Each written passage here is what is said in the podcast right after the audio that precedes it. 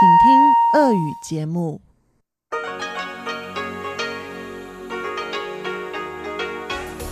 В эфире Международное радио Тайваня. Здравствуйте, дорогие друзья! В эфире Международное радио Тайваня и вас из тайбэйской студии приветствует ведущая Анна Бабкова.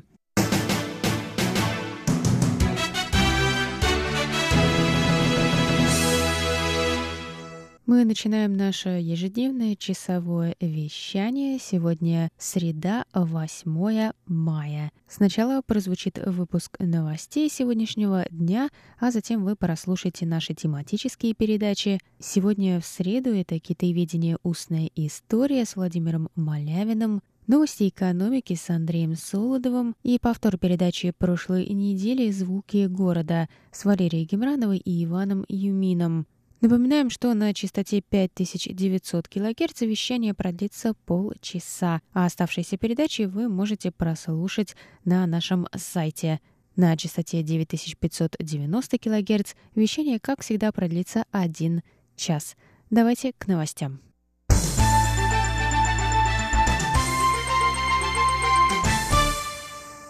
Фонд Лиги защиты детей провел опрос среди женщин 20-44 лет, результаты которого были опубликованы 7 мая. Согласно данным опроса, 46,4% тайваньских женщин не чувствуют необходимости заводить детей. Опрос показал, что 55,2% опрошенных женщин не хотят иметь детей, потому что не хотят менять свой стиль жизни и ограничивать свою свободу. 39,5% женщин сказали, что планируют иметь одного ребенка или более, что по заявлениям фонда окажет сильное влияние на и без того низкий уровень рождаемости на острове. 81,7% женщин, которые хотели бы родить второго ребенка, в качестве причины назвали желание дать своему ребенку брата или сестру, тогда как 63,8% матерей ответили, что не хотят иметь второго ребенка из-за финансового давления – 62,4% женщин 20-29 лет ответили, что спокойно воспримут факт отсутствия детей в будущем, а еще 37,1% ответили, что предпочтут заботиться о питомце вместо ребенка. В ответ на вопрос о том, что могло бы увеличить желание женщин иметь детей, 41,7% ответили, что понижение цен на жилье, 36,7% повышение зарплаты и 32,1% предоставление услуг по уходу за ребенком на рабочем месте. Опрос был проведен в марте, и результаты опубликованы перед Днем матери, который на Тайване отмечается ежегодно во второе воскресенье мая. В опросе приняли участие 9706 женщин 20-44 лет, у 60% из которых есть дети.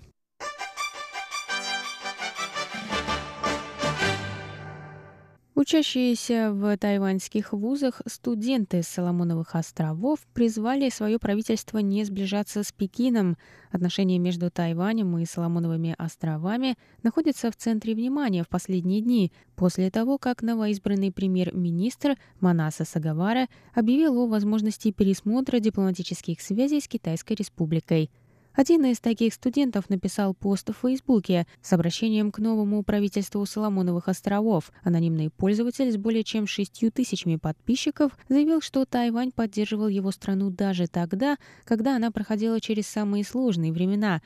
Он отметил непрерывную поддержку Тайваня студентам и жителям Соломоновых островов на сегодняшний день. По его словам, Тайвань – старый друг его страны, в то время как Пекин преследует лишь собственную выгоду. За первые несколько дней пост набрал более 100 репостов со стороны единомышленников автора – Одна из студенток Тамканского университета родом с Соломоновых островов рассказала о своей позиции в интервью для Центрального агентства новостей. Она сказала, что новость о возможном переключении дипломатического признания сильно взволновала всех студентов, которые находятся сейчас на Тайване. Однако она добавила, что премьер-министр Сагавара всегда положительно высказывался о связях с Тайванем в прошлые три срока, поэтому она верит, что так будет и в этот раз. Китайская республика установила дипломатические отношения с Соломоновыми островами в 1983 году. Китайскую республику на данный момент официально признают 17 стран мира.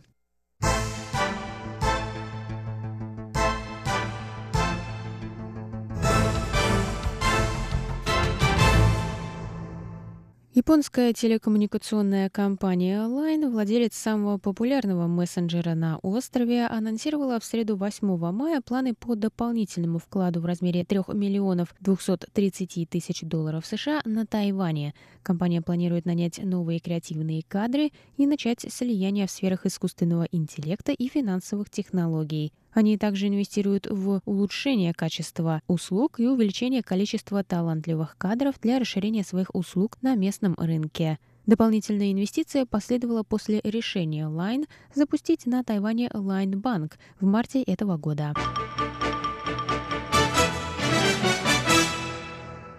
Палата представителей Конгресса США единогласно приняла 8 мая проект закона в поддержку безопасности Тайваня. Проект закона 2019 года о поддержке стратегии США в отношении Тайваня урегулирует постоянные поставки оборонных средств на Тайвань и открывает диалог для Тайваньско-американского соглашения о свободной торговле. В законопроекте Тайвань признается как важный участник Индо-Тихоокеанской стратегии США – Законопроект также подтверждает позицию США, поддерживающую участие Тайваня в деятельности международных организаций, включая ООН, Всемирную организацию здравоохранения, Интерпол, ИКАО и другие организации, не требующие обязательного наличия статуса признанного государства для участия в мероприятиях – все 414 членов Палаты представителей проголосовали за законопроект. Пресс-секретарь тайваньского МИДа Ли Сяньджан выразил благодарность Конгрессу США. МИД благодарен за это решение. Мы продолжим развивать и углублять партнерские взаимоотношения с США в будущем.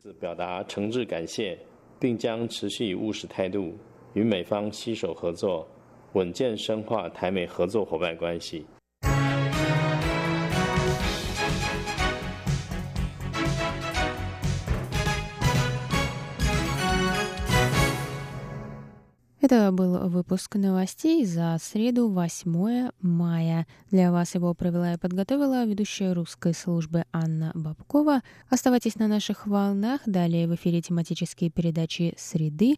А я с вами на этом прощаюсь. До новых встреч в эфире. В эфире Международное радио Тайваня.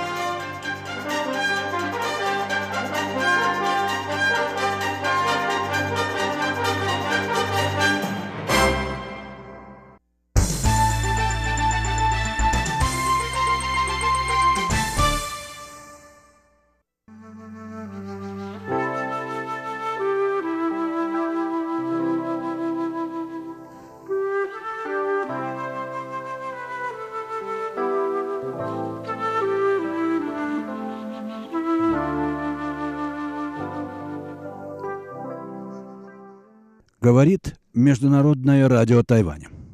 Здравствуйте, дорогие радиослушатели. В эфире передача «Китаеведение. Устная история». У микрофона, как всегда, Владимир Малявин. Сегодня, дорогие друзья, я хочу продолжить разговор об отношениях между русскими и китайцами на дальневосточных рубежах России. В прошлый раз я приводил выдержки из книги известного этнографа, путешественника и исследователя Дальнего Востока России Арсеньева, который в 1912-13 годах проводил детальные обследования деятельности китайцев в Уссурийском крае. Примерно в то же время, чуть позже, в начале Первой мировой войны, это было в 14 году, этот край посетил другой известный человек – э, на сей раз не русский, известный норвежский путешественник Фритьев Нансен. Он совершил большое путешествие по России и проехал по Транссибирской магистрали до самого Владивостока, из европейской части России, и написал по материалам своих дорожных впечатлений книгу, которая называется «В страну будущего». Так он назвал сибирские и дальневосточные владения – России. Нансен э, безошибочно угадал, что этот край обладает огромным потенциалом развития. Он э, не мог угадать того, что потенциал этот реализовывался в истории с большим трудом, и что сейчас перед Россией стоит большая задача сейчас, то есть спустя сто лет после написания этой книги, перед Россией стоит задача восстановления, возрождения и инфраструктуры, и э, населения в этом далеком, но очень важном для России крае. Я хочу познакомить вас с некоторыми э, суждениями Фритьофа Нансена э, о положении именно китайцев в э, дальневосточных э, краях России. Он э, довольно подробно об этом говорит, и надо сказать, что рассуждения его тоже, как и мнение Арсеньева, звучат очень актуально и очень интересны для современного э, читателя. Итак, Фритьев Нансен о китайской иммиграции в России, о китайских жителях русского Дальнего Востока и о колонизации Дальнего Востока русскими.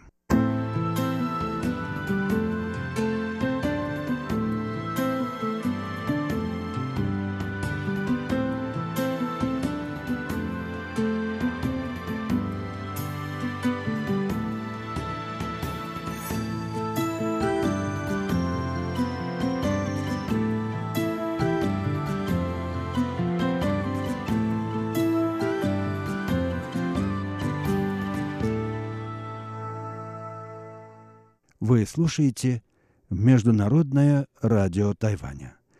Передачу «Китаеведение. Устная история». Передачу ведет Владимир Малявин. А тема сегодняшней передачи – записки Фритьофа Нансена о китайском населении дальневосточного края России и о колонизации этого края русскими. Собственно, с темы колонизации Преамурья – Фритьев Нансен и начинает свой разговор, свои рассуждения о настоящем и возможном будущем этого далекого э, российского края. Русская колонизация Преамурья, напоминает Нансен, началась с того, что три сотни забайкальских казаков, выбранных по жребию, получили весной в 1857 году приказ – расселиться семьями по Амуру. Горько было им переселяться в новую, неведомую и дикую страну, но делать нечего.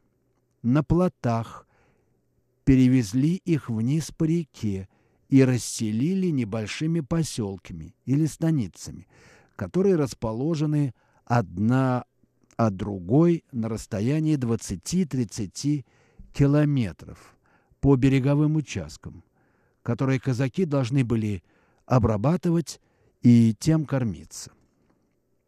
Задачей казаков была охрана границы с Китаем и обеспечение почтового сообщения Преамурья с Забайкалем. Земля, которую им было приказано обрабатывать, представляла по большей части настоящую пустыню. Значительная ее часть была занята болотами и девственным лесом и только равнины, где Зея впадает в Амур, были заселены погуще манжурами. С достойным похвал мужеством взялись казаки за свою трудную пионерскую работу. Вырубали лес, осушали болота и создавали поля и луга. Таким образом, на Амуре образовалось казачье войско. С годами стали переселяться туда и русские крестьяне. После закрепления за Россией новых земель в 1858 году несколько сотен забайкальских казаков получили приказ расселиться и в Уссурийской долине вдоль китайской границы, от Амура до внутреннего озера Ханка. Задача этих поселенцев была еще труднее. Разумеется, эти казаки с семьями, то есть женами и детьми, натерпелись всяких лишений и мыторств во время долгого пути на плотах вниз по Амуру, а затем вверх по Уссури. Скотина тоже голодала и гибла десятками. Других путей, кроме речных, летом в этой бездорожной стране не существовало. Когда же переселенцы, наконец, в более или менее плачевном состоянии добрались до места, Власти отвели им участки земли, не заботясь о том, годится эта земля для обработки или нет. Главное было расселить казаков вдоль границы на соответствующих расстояниях ради поддержания почтового сообщения, а также в виде вооруженной пограничной стражи. Нелегко было при таких условиях строиться, поднимать новь и добывать себе пропитание. Многое изнурительного труда и нужды приняли новопоселенцы, пока кое-как устроились. Но в следующем году Уссури вышла из берегов, и все было залито. Случилось это совершенно неожиданно для переселенцев, которые не знали повадок реки. Посевы и все имущество погибло, и они окончательно упали духом и местные условия жизни мало выиграли от того, что власти пригнали и расселили подле казаков вдоль Уссури еще целую массу оштрафованных солдат.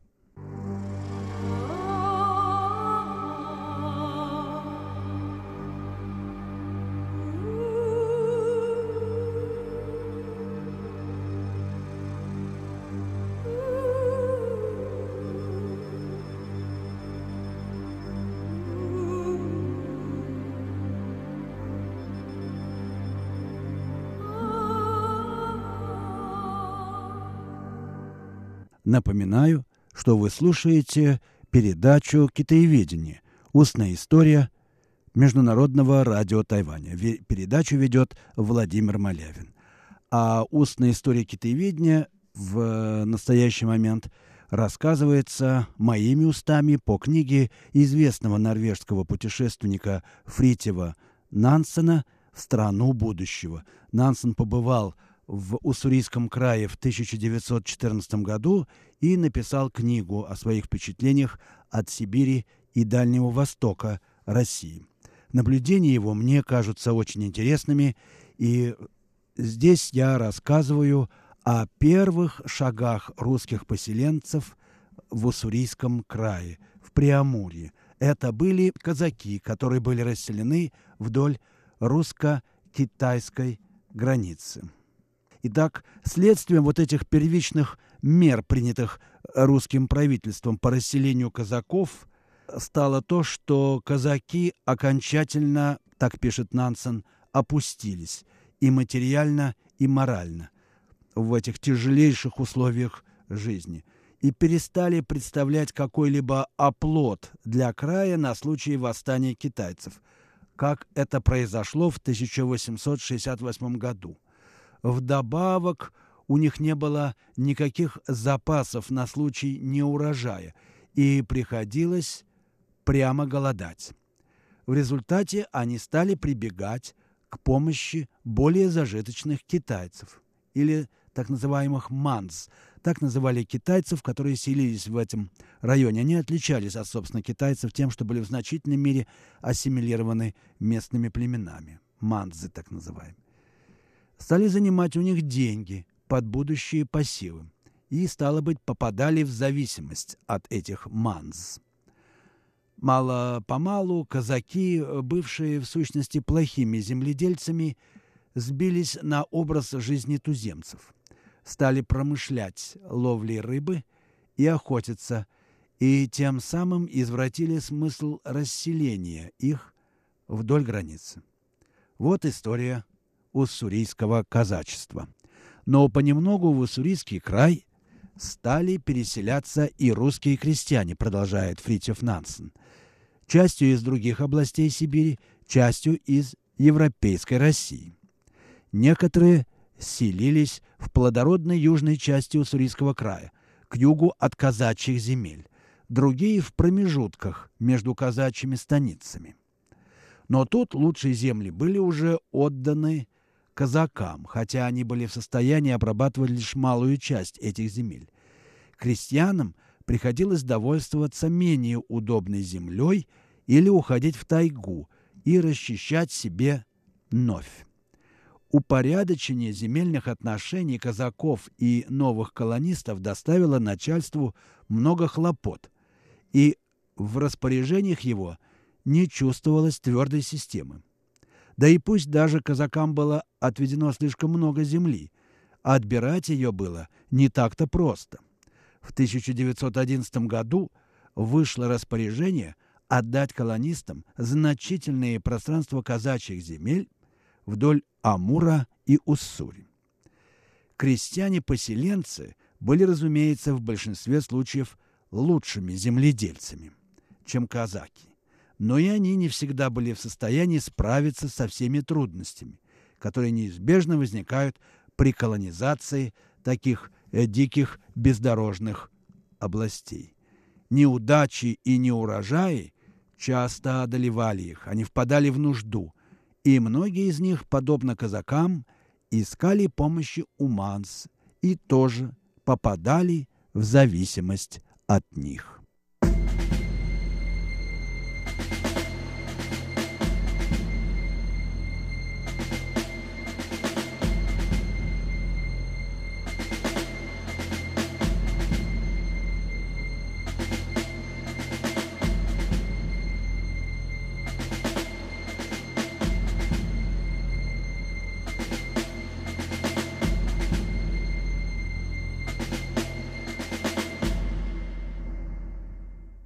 Итак, я, Владимир Малявин, в передаче «Китаеведение. Устная история» Международного радио Тайваня продолжаю свой рассказ о первых шагах русской колонизации в Уссурийском крае, как они изложены в книге знаменитого норвежского путешественника Фритьефа Нансена «В страну будущего». Страна будущего – это Сибирь и Дальний Восток России. Итак, в силу большой отдаленности от России колонизация Дальнего Востока, пишет Нансен, должна была идти медленно, особенно до постройки железной дороги. В Преамурье переселенцы попадали только сухопутными трактами через Сибирь, тогда как в Уссурийский край можно было отчасти попадать и морем. В этот край в 1859 году переселилось около 200 50 тысяч русских крестьян. Казаки в счет не входят. По официальным сведениям, общее количество населения равнялось в 1911 году 523 840 тысячам человекам, так пишет Нансен, из которых 360 с половиной тысяч были русские. В это число не вошли китайцы и корейцы, которые приходят на летние заработки но не имеют здесь оседлости.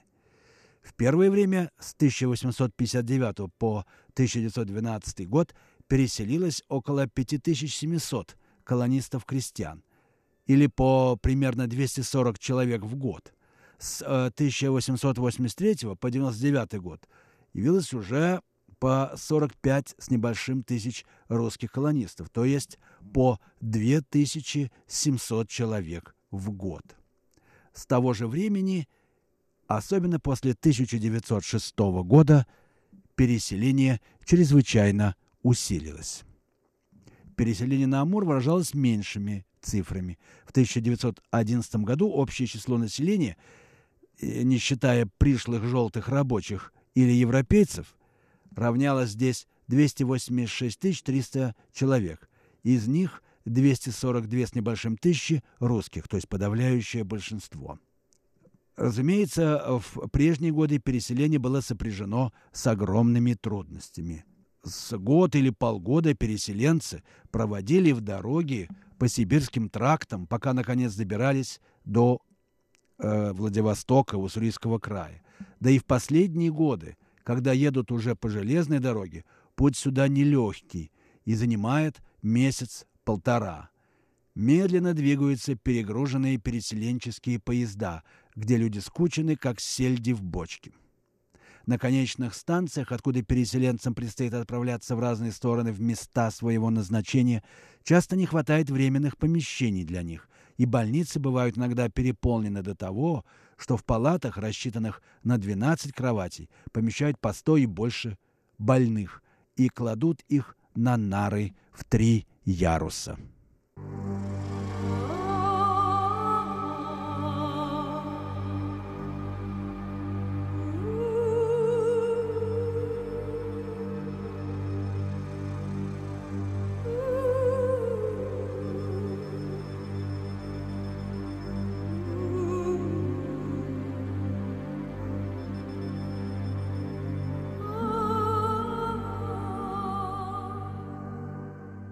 Вы слушаете Международное радио Тайваня, передачу «Китаеведение. Устная история». Я, Владимир Малявин, продолжаю свой рассказ о колонизации Преамурья русскими крестьянами в конце XIX и начале XX столетий. Итак, трудности колонизации велики и многочисленны, заключает Нансен. Но русские власти уже обратили на них внимание, и в последние годы для облегчения и урегулирования колонизации сделано немало. Известный прирост населения в этих странах давали и так называемые вольнопоселенцы из бывших ссыльных или каторжников, которые отбывали там свои сроки. Но и это были не те рабочие силы, какие являлись желательными для этих важных областей. Но рядом с колонизацией этих областей русскими происходило и все усиливающееся переселение сюда желтых. Так пишет Нансен об корейцах и китайцах, а особенно корейцев и китайцев. Переселение корейцев началось после того, как край перешел в руки русских. Впервые они стали переходить границу после 1860 года, а главной причиной послужили периодические неурожаи в корейских владениях, которые повергали население в страшную нужду. Другой причиной было примитивное ведение полевого хозяйства. И, наконец, третьей причиной – бессовестные притеснения корейских чиновников. Массовое переселение корейцев в Уссурийский край наблюдалось особенно в 1869 году, когда в Корее был сильный неурожай, вызвавший форменный голод, и 7 тысяч корейцев перешли границу в самом плачевном состоянии.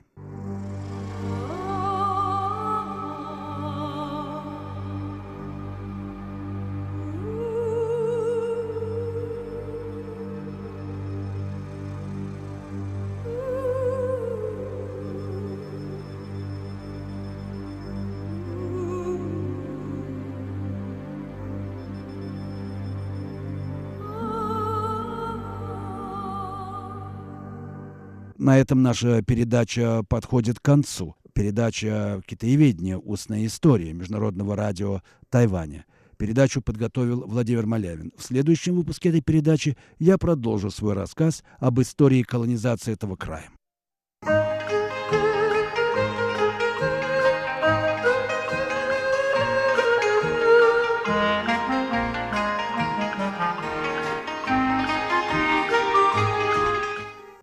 Здравствуйте, дорогие слушатели Международного радио Тайваня. В эфире еженедельная передача из рубрики «Новости экономики». У микрофона ведущий передачи Андрей Солодов. В конце апреля нынешнего года около 150 стран и международных организаций приняли участие в форуме международного сотрудничества под названием «Инициатива «Один пояс, один путь», который также называют проектом нового шелкового пути. В этой встрече на высшем уровне участвовали лидеры более трех десятков государств и правительств, в том числе и российский президент Путин – Сегодня, дорогие друзья, я хотел бы посвятить нашу передачу этой теме, которая стала для нас уже почти традиционной. Итак, наша тема сегодня. Куда ведет новый шелковый путь?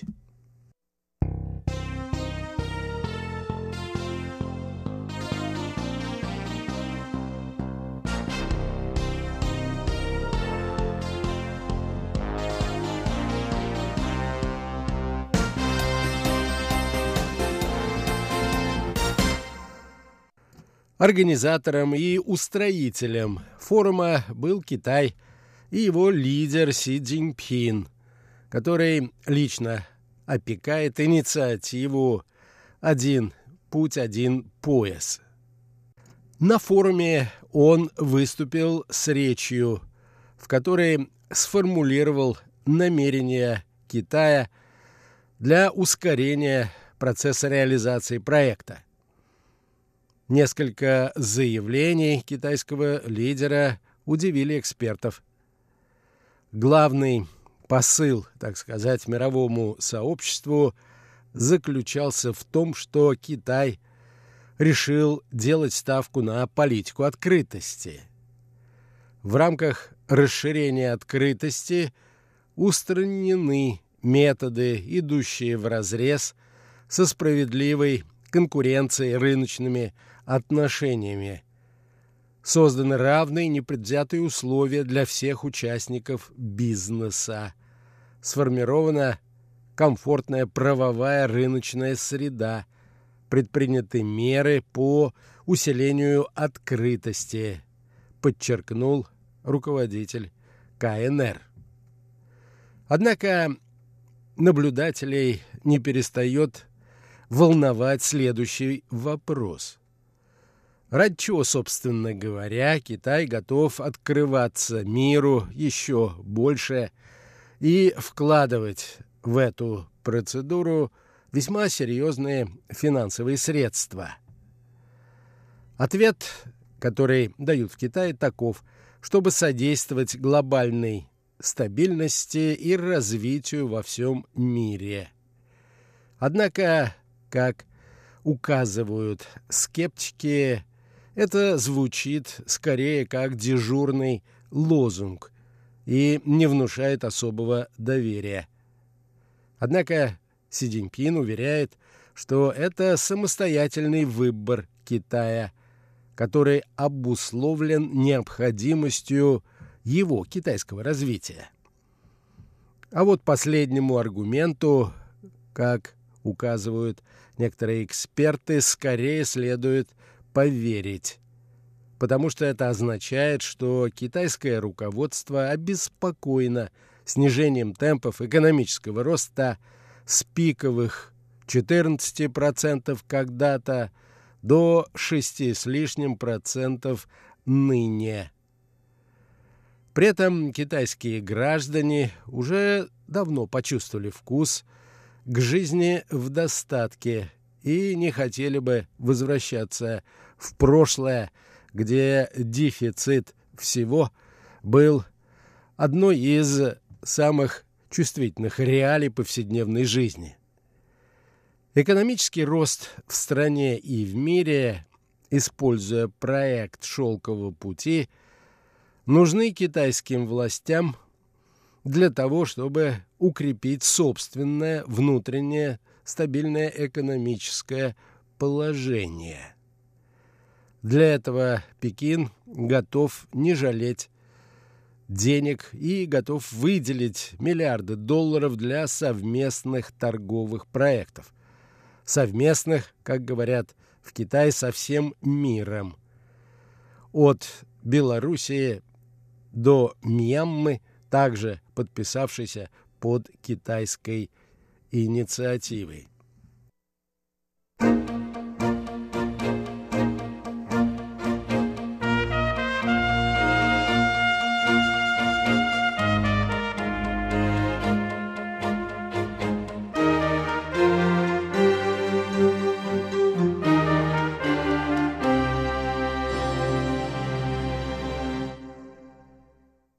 Мы продолжим предоставлять специализированные кредиты, использовать возможности фонда «Шелкового пути», прочих специализированных фондов, осуществлять эмиссии ценных бумаг пояса и пути, подчеркнул руководитель КНР. А вот еще одно немаловажное для западных инвесторов заявление Си – Китай не будет девальвировать юань для обогащения за счет других стран. Китай не будет прибегать к практике разорения соседей путем девальвации юаня, отметил лидер КНР. Китай продолжит оптимизировать механизм формирования обменного курса юаня для придания рынку решающей роли – при распределении ресурсов. Курс юаня будет поддерживаться на стабильном, сбалансированном и адаптивном уровне. Следует отметить, что первый форум «Один пояс, один путь» прошел в Пекине в 2017 году с участием глав государств и правительств России, Китая и еще 28 стран. Сейчас, спустя два года, количество государств, которые заинтересованы в участии в глобальной торговой инициативе Кайнер, выросло до 38. Однако два крупнейших рынка – рынки Соединенных Штатов Америки и Индии – почти демонстративно игнорируют этот китайский проект и оба по политическим мотивам. С Индией у Китая территориальный спор, а у Соединенных Штатов с Китаем глобальный геополитический. Как сразу заметили наблюдатели, представители американской стороны высокого уровня на форуме «Один пояс, один путь» не было. Тем не менее, всем противникам своего проекта Си Цзиньпин заблаговременно отправил следующее послание. Еще до начала работы форума 22 апреля был опубликован китайский доклад о перспективах инициативы «Пояс и путь». Доклад детально обсудил те проблемы, с которыми китайское руководство столкнулось при реализации инициативы. И даже те опасения, которые высказываются мировым сообществом и о чем немало говорится в западных средствах массовой информации по поводу этой глобальной китайской идеи. В пересказе средств массовой информации КНР – Получается, что проект нацелен на мирное развитие и экономическое сотрудничество. При этом он не представляет собой геополитический или военный альянс под руководством Китая. Это в первую очередь адресовано Вашингтону и тем западным странам, которые опасаются наращивания Китаем своей экономической мощи при помощи инициативы «Один пояс, один путь».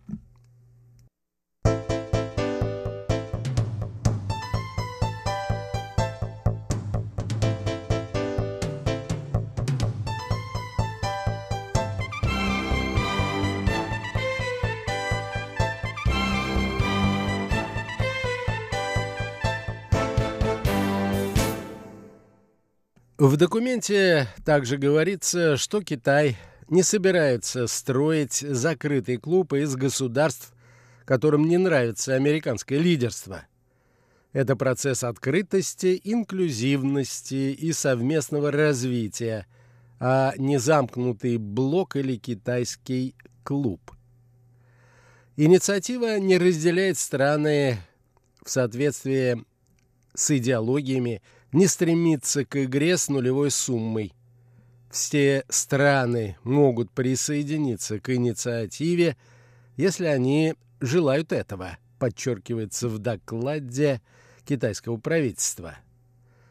Тем не менее, среди участников проекта существуют и опасения, что вслед за китайскими инвестициями придет китайская технологическое оборудование и рабочая сила, а за все это придется расплачиваться на коммерческих условиях. Как замечают некоторые наблюдатели, возможно, едва ли не единственным лидером, которому нечего опасаться китайской угрозы или китайской инициативы, на форуме был российский президент. В этой связи указывается, что между Россией и Китаем решен территориальный спор. Россия и Китай практически всегда голосуют солидарно на заседаниях Совета Безопасности ООН и товарооборот между странами растет в последние годы. Прошлогодний итог составил 108 миллиардов долларов в рамках двусторонней торговли, а на перспективе маячит еще более высокая цифра – 200 миллиардов. Правда, более скептически настроенные наблюдатели отмечают, что Китай свои денежки просто так не раздает. И за кредиты приходится расплачиваться уступками не только в финансово-экономической, но и в политической сфере. Российский президент и Россия определенно высказываются за сотрудничество с инициативой «Один пояс, один путь» или за новый шелковый путь, включая и совместное сотрудничество в освоении арктического варианта шелкового пути. Правда, ждать быстрой экономической отдачи от китайской инициативы пока не приходится. В сущности, выступление Си Цзиньпина было адресовано не только тем, представителям государств мира, которые приняли участие в саммите, но и отсутствовавшим представителям руководства Соединенных Штатов. И это нужно рассматривать в контексте проходящих сейчас торговых переговоров между двумя государствами. В частности, утверждение лидера КНР что Китай не будет заниматься девальвацией национальной валюты в ущерб другим странам, обращено, может быть, в первую очередь крупнейшему торговому партнеру Китая – Америке.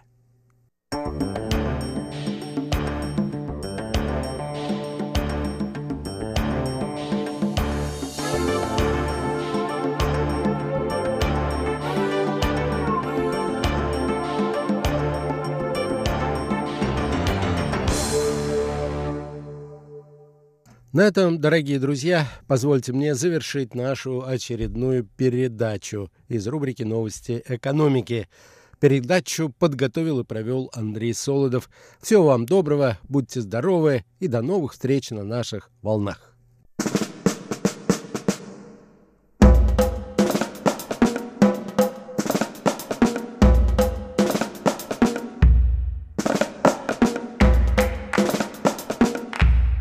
Здравствуйте, дорогие друзья! Вы слушаете Международное радио Тайваня. Сегодня четверг, а это значит, что пришло время для вашей самой любимой передачи «Звуки города». Из тайбайской студии вас приветствуют, как всегда, Иван Юмин и Валерия Гимранова. Всем привет! Как дела у вас? Дорогие друзья, в прошлом выпуске передачи мы начали рассказывать вам об изобилии кафе и ресторанов в квартале Симандин. Что ж, сегодня мы продолжим знакомить вас с ними, а также отправимся в одно очень известное как на Тайване, так и за рубежом заведение. А что это за заведение, вы узнаете позднее в сегодняшнем выпуске передачи. Оставайтесь с нами.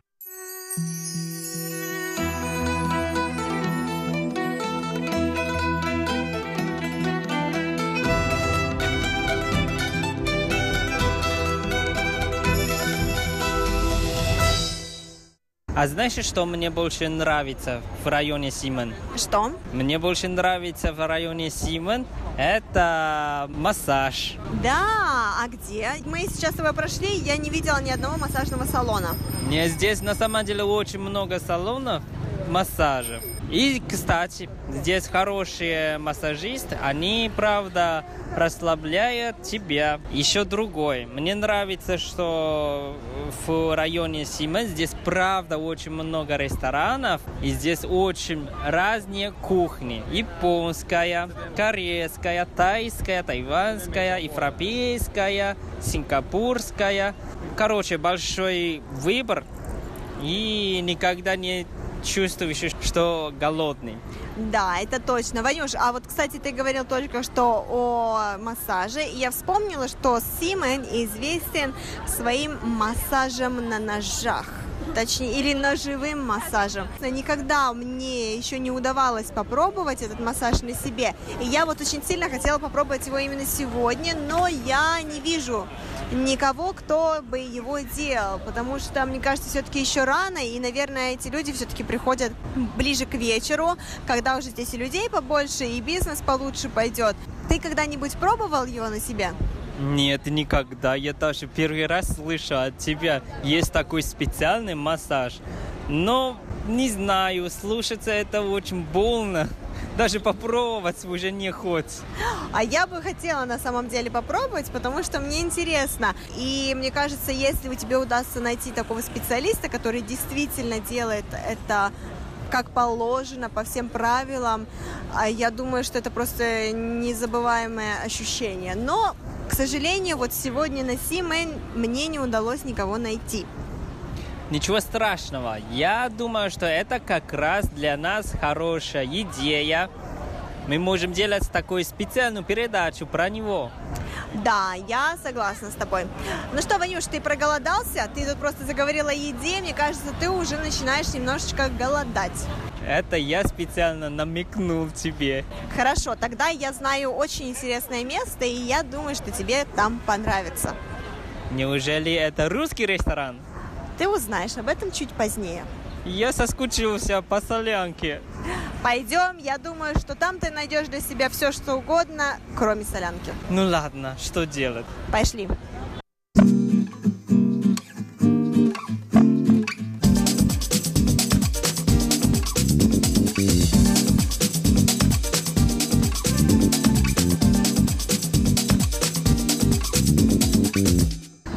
Ванюш, а пока мы с тобой идем к нашему ресторану, я тебя все-таки решила завести еще на одну улицу, очень интересно, и мне кажется, больше такой мы нигде не найдем в Тайбэе.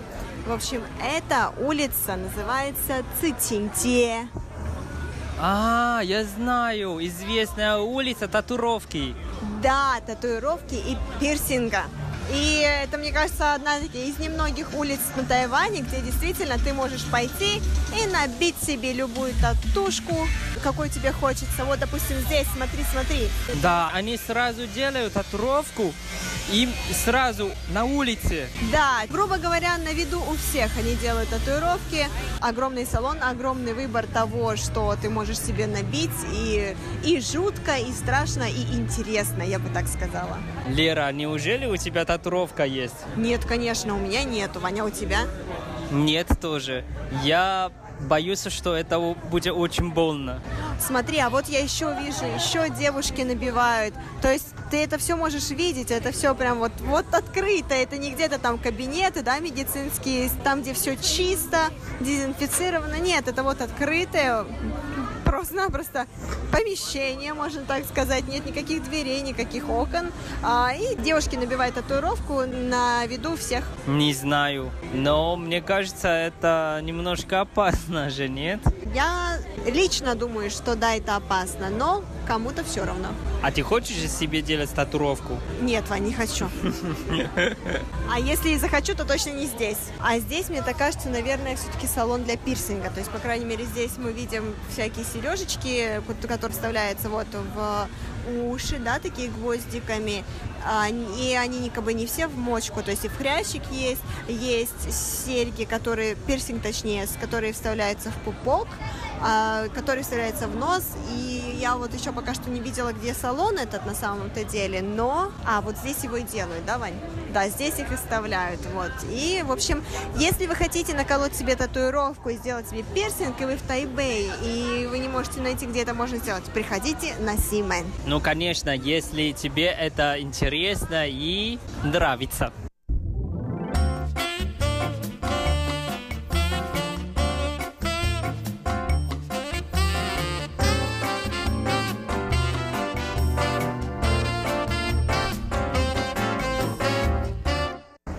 Долго шли мы, Лера, куда мы идем? Я правда уже голодный, как волк. Вань, осталось всего 30 секунд, и ты узнаешь, куда мы пришли. Точнее, ты уже даже можешь сейчас Все, я узнать. видел, я видел. Что, вот что, что такая увидел? хорошая ты. Я видел, это тайская кухня. Не-не-не. Откуда знаешь, что мне нравится тайская кухня? Нет, Ванюш, тайская кухня у нас будет потом, а сейчас я для тебя приготовила кое-что другое. Посмотри вот сюда наверх, что ты видишь? Ой, что за непонятный унитаз?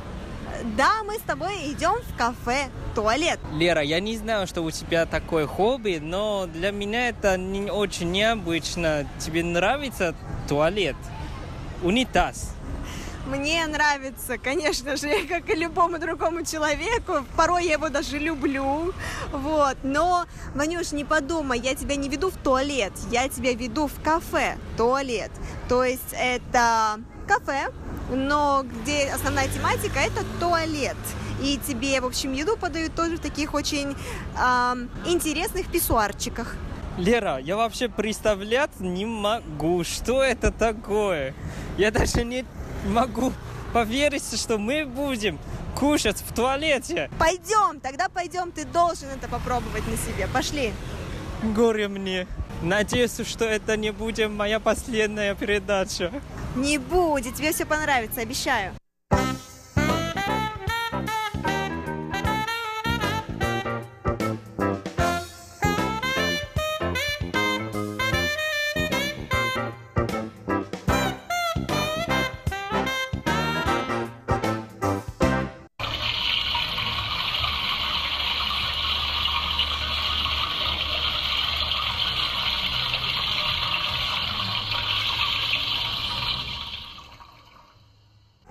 Да, Лера, вот такое ощущение, что я правда в туалет, потому что я вошел и сразу вот такой звук воды. Внутри я тебе хочу заметить, что здесь, в принципе, атмосфера действительно напоминает туалет. Повсюду трубы, раковины здесь есть также, писсуары, везде унитазы. Мы сидим вот сейчас в данный момент на унитазах.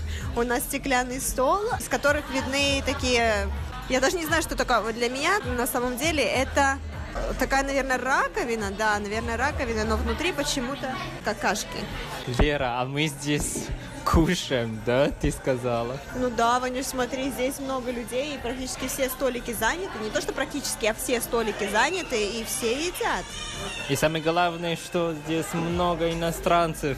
Я удивился. А я не удивилась, потому что у иностранцев это, знаешь, мне кажется, просто как must-go э, место, куда действительно, как только ты приезжаешь, ты пытаешься найти этот ресторан и пойти туда. Ну, как тебе объяснить, мое чувство очень необычное. А ты здесь впервые в этом ресторане, в кафе? Да, первый. И даже заметил, что даже лампа, они делали форму как какашка. Здесь все в форме какашки, Вань. Вот посмотри, у нас нас окружает замечательная мозаика а, с изображением людей на туалете. Очень необычная атмосфера. Ну, я только что посмотрел меню и все-таки сам заказал там тайскую кухню. Как раз здесь есть. Но по картинке, мне кажется, мое блюдо будет на унитазе. Я думаю, что скорее всего, Вань, потому что, судя по всем блюдам, которые мы здесь видим, везде здесь на самом-то деле унитазы. Поэтому, скорее всего, у тебя тоже будет унитаз. Ну что ж, поживем, увидим. Подождем и узнаем, что же это такое. А ты что заказала? А я заказала спагетти с грибами и тофу. Тоже на унитазе? Я не знаю, посмотрим, где его принесут. Хорошо.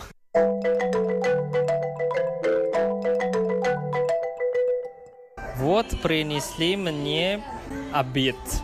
Правда, унитаз. А зато как аппетитно выглядит, Вань, твоя курочка в этом унитазе. Ой, такое непонятное ощущение сейчас у меня.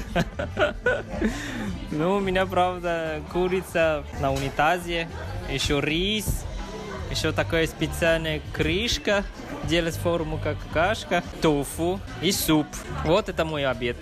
А у тебя нормально. Нормальная тарелка и... А я бы хотела себе унитаз, как-то поинтереснее все-таки было бы. Ну ладно, все-таки я голодный. Кушать же надо. Ладно, давай покушаем, а потом э, расскажем, понравилось ли тебе есть из унитаза. Хорошо? хорошо.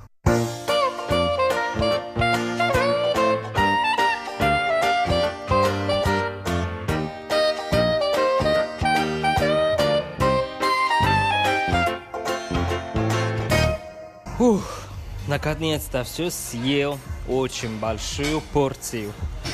Да, Вань, ну как тебе? Чувствовал ли ты какой-то дискомфорт или неудобно тебе было есть из туалета? Какие твои были внутренние ощущения? Честно говорят, что очень необычное такое ощущение. Надо говорить, что я вначале думал, что еда должна быть очень вкусная, но оказалось, что очень обычная. Да, я тоже так думаю, что очень обычная. Очень много масла, очень посредственно, я бы сказала. Но, с другой стороны, это кафе не специализируется на еде, но специализируется на интерьере, поэтому здесь нельзя было ожидать ничего другого. Ну да, ты права. Еще прилесни нам наши десерты. Это шоколадный мороженое. В форме какашки. Еще на унитазе. Опять унитаз. Ну, попробуем. Какой вкус? М, вкус шоколадный. Да, я бы сказала, что это, наверное, лед. Это такой шоколадный лед, скорее всего, потому что там не чувствуется сливок абсолютно. Но это такой сладкий шоколадный лед в форме какашечки. Такой необычный обед у нас. Да, Ванюш, вот я теперь тебя в прошлый раз ты меня знакомил с Тайбэем, а теперь вот я тебя снова познакомила с Тайбэем. Да, спасибо большое. Хорошую загадку ты мне загадала. Спасибо. Обращайся, я в следующий раз еще что-нибудь интересное для тебя найду. Мы же сказали, что мы можем сходить в этот массаж ножами.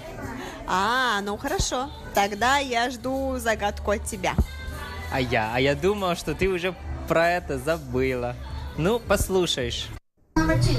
And on your right side, please check out the two-floor red bricks, uh, red building made of red bricks with the steep roof over there. That is the Red House, a 100 years old historical site. Originally, it's a fish market. And please check out your left side. See the yellow roof, uh, see the gray sticks over there. That is the west gate. The only gate have been torn so we set the sign there. Uh, when it, uh, we will turn on the LED light at night to tell our children there must be a a city gate there. Ancient Taipei City, we have five city gates connected with the gate wall. That is the second one we pass by. Because the other gate is still on your left side, so now we are out of town. Дорогие друзья, сегодняшняя передача подошла к концу. С вами были Иван Юмин. И Валерия Гемранова. До скорой встречи на волне Международного радио Тайваня. До скорой встречи, приятной всем пятницы и отличных выходных. Пока-пока. Пока! 许